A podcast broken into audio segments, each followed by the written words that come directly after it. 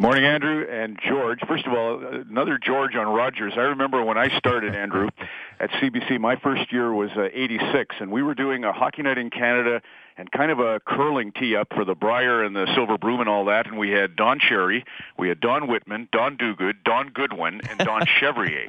It was incredible. Like, and I, my name sounded like Don down the telex, so it was extremely confusing. But yeah, looking forward to St. Catharines and. uh the show is just a it really is a joy the getting the kids involved picking the stars and this weekend we've got darcy tucker shayne corson of course are great running mates and they'll be with us and steve ludzik who's a legend in Niagara will be there and good music and it's uh it's really been an enjoyable show to do. Darcy's a good friend of ours. Is he like is he on retainer because he was in Central Alberta when you were there Red Deer I think as he's well. keeping an eye. Yeah, he's on. This will be his third appearance. He's like So a, he's like a groupie. he, not a bad. And we had Colby Armstrong in Saskatoon, which was just a, a real treat. Took us to a bar called the Crazy Cactus afterward, and that was trouble. They had a special drink that was a blend of beer and tequila, but I, I only took a swig. I didn't get after it. Uh, really nice to have the alumni. Lanny McDonald, of course, has been at a couple of the pit stops, and that's a, that's a Scotiabank alumni. And it, for Darcy, as you know, being an, uh, a representative for players, good for him to kind of travel and keep an eye and uh, make uh, contact with some of his clients as well. But they're great, and they tell stories, and the kids get a huge kick. They always do a little live hot stove. Tara Slone from City Calgary will be down to do that, and been great.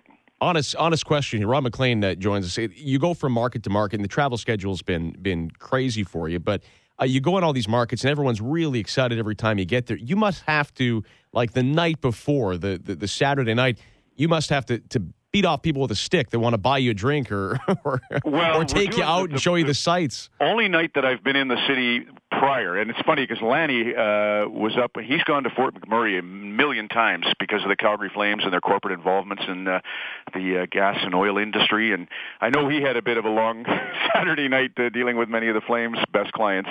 Uh, whereas normally I, I just fly in uh, on the show day. I do Don and I do Coach's Corner at CBC downtown in Toronto, and then I'm uh, up at 4 a.m. to catch a flight to either Calgary or to Vancouver and do the Western Swing. So that was a little tough, but you honestly feed off the energy of the people there, and as long as you don't are a little hangdog, it's a it's a total pleasure. But Fort McMurray was the one risky proposition because I was in town a little ahead of time, and there was a buddy that I knew from growing up who uh, took care of me, so I, I had a responsible curfew.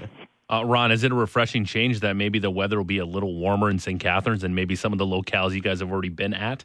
The only one that was tricky, Darren Millard screwed everything up, right, with Brandon. Uh, we had a minus 40 wind chill in his hometown, but we really were blessed in Fort McMurray. Uh, and in fact, uh, I was kind of sad because last week in Sudbury it was terrific, and there was a guy, uh, Dave Lozon, uh, loaned us a chopper so that we got great aerials of the incredible, just diamond-studded landscape. Everywhere you looked was a hockey rink. It was it was just amazing, and the snow had yet to fly, and it just glistened. And that was the one thing I wished we'd had in Fort McMurray was a helicopter. It was just unfortunately there was cloud cover on the Saturday, no way to do it.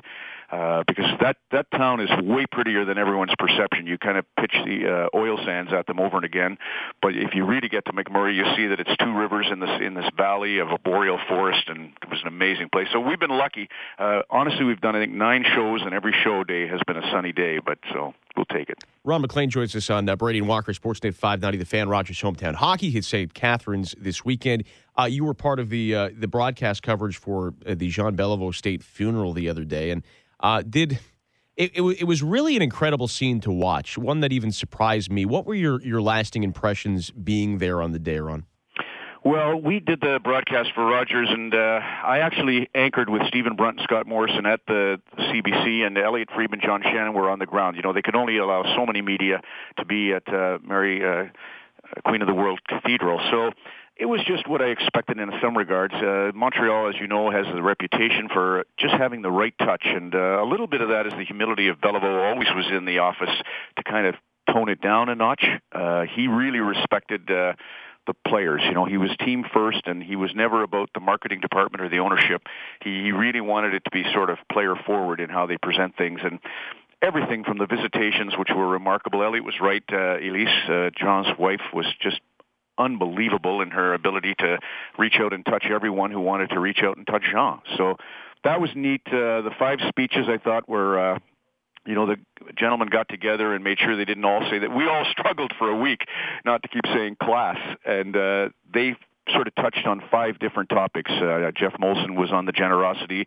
Uh, Ken Dryden was on the success that he brought to the Canadiens. A lot of people didn't realize it until he got there. They'd only won seven cups, and they'd had a lot of lean years. But from Beliveau forward, it was just a, a dynasty. And Yvan Cournoyer talked about my captain, captain, my captain, and that was great. Dickie Moore talked about family, and he was right to say, you know, we look at him as a superstar, but first and foremost, he's a family guy. And um, it was just, I thought, really well organized.